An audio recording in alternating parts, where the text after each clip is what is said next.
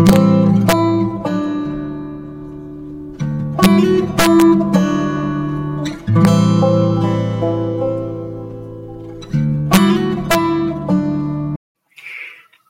اچھے دوستو خوش آمدید کہتا ہوں آپ سب کو نظم کے گاؤں میں۔ جو لوگ پہلی دفعہ سن رہے ہیں، انہیں میں بتا دوں کہ یہ بڑا ہی دلچسپ گاؤں ہے۔ کیونکہ یہاں کی زبان ہی نظم کی زبان ہے۔ یہاں ہماری بڑی دلچسپ لوگوں سے باتیں ہوئی اور اب تو مجھے مجھے پہلا دوست بھی مل گیا ہے یہاں پر۔ دراصل ہوا یوں کہ میں ویسے ہی جیسے بھٹکتا ہوں، ویسے ہی بھٹک رہا تھا۔ تو کیا دیکھتا ہوں کہ ایک میدان میں کچھ لڑکے فٹ بال کھیل رہے ہیں۔ تو میں وہاں رک گیا اور بیٹھ کر انہیں دیکھنے لگا۔ پاس ہی ایک شخص اور بیٹھا ہوا تھا۔ کافی دیر تک وہ لوگ کھیلتے رہے۔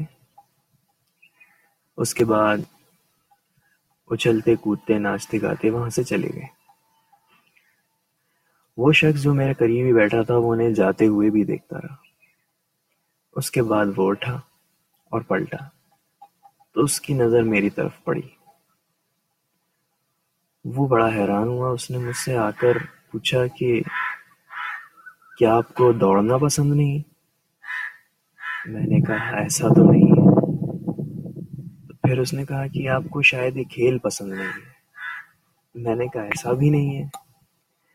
اس نے پھر کہا کہ پھر آپ کھیل کیوں نہیں رہے؟ تو میں نے اس سے کہا کہ دراصل میں اس گاؤں میں نیا نیا آیا ہوں، یہاں میرا کوئی دوست نہیں ہے۔ تو اس نے کہا اچھا۔ پھر میں نے اس سے پوچھا کہ آپ کیوں نہیں کھیل رہے تھے؟ تو وہ کہتا ہے کہ ہمارا بھی یہاں کوئی دوست نہیں۔ میں نے اس سے کہا کہ کیا آپ بھی کہیں باہر سے آئے ہوئے ہیں؟ تو اس نے کہا جی نہیں، میں تو اسی گاؤں کا رہنے والا ہوں۔ تو میں حیران ہوا۔ میں نے اس سے پوچھا کہ شاید آپ کے دوست آج آئے نہیں ہیں۔ تو وہ کہتا ہے کہ ایسا نہیں ہے۔ میرا کوئی دوست ہے ہی نہیں یہاں۔ تو میں نے اس سے پوچھا کہ اگر آپ برا نہ مانے تو کیا میں جان سکتا ہوں آپ کے دوست کیوں نہیں ہے تو وہ کہتا ہے کیونکہ میں نظم کہنا نہیں جانتا۔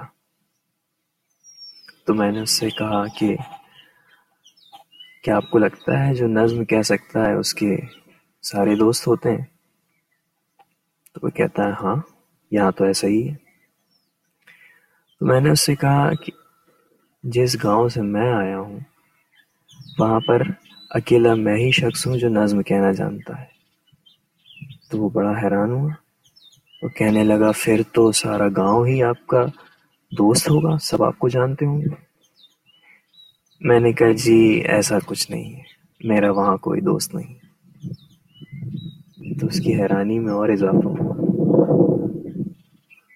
اس نے مجھ سے کہا کہ آپ کا کوئی دوست نہیں، کیوں؟ تو میں نے کہا کبھی کبھی مجھے لگتا ہے جیسے میں ہوں ہی نہیں اس جہاں میں۔ جیسے میرے قدم زمیں پر کوئی نقش نہیں بناتے۔ جیسے میری آواز کسی کو سنائی نہیں دیتی، جیسے میرا چہرہ کسی کو دکھائی نہیں دیتا۔ میرا بدن سلامت ہو کر بھی اپاہج ہو جیسے، جس کے ہونے سے کسی کو کوئی فرق نہیں پڑتا۔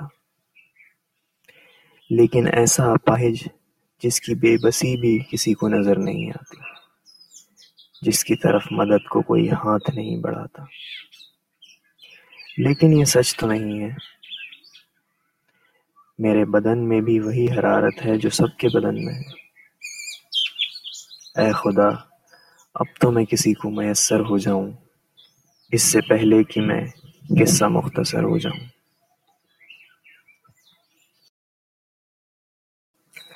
یہ سن کر وہ کہتا ہے کہ آپ بہت اچھی نظم کہتے ہیں۔ فکر نہ کریں، یہاں آپ کے بہت دوست بن جائیں گے۔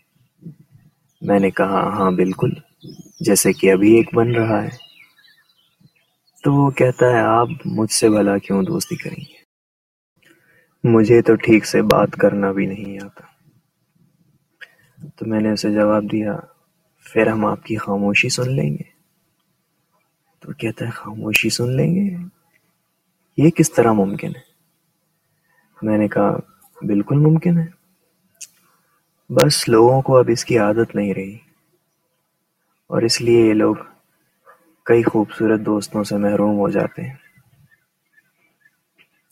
یہ سن کر وہ مسکرایا اور کہا، پھر تو آپ ہمارے ساتھ فٹ بال بھی کھیلنا چاہیں گے؟ کیا خیال ہے؟ میں نے کہا، نیکی اور پوچھ پوچھ، کیوں نہیں؟ پھر ہم دونوں کافی دیر تک فٹ بال کھیلتے رہے۔ یہ تھی میری پہلی دوستی کی کہانی نظم کے گاؤں میں۔ امید کرتا ہوں آپ کو پسند آئی ہوگی۔ اب دیکھتے ہیں آگے اور کیا ہوتا ہے یہاں۔ جاننے کے لیے سنتے رہیے۔ بہت بہت شکریہ۔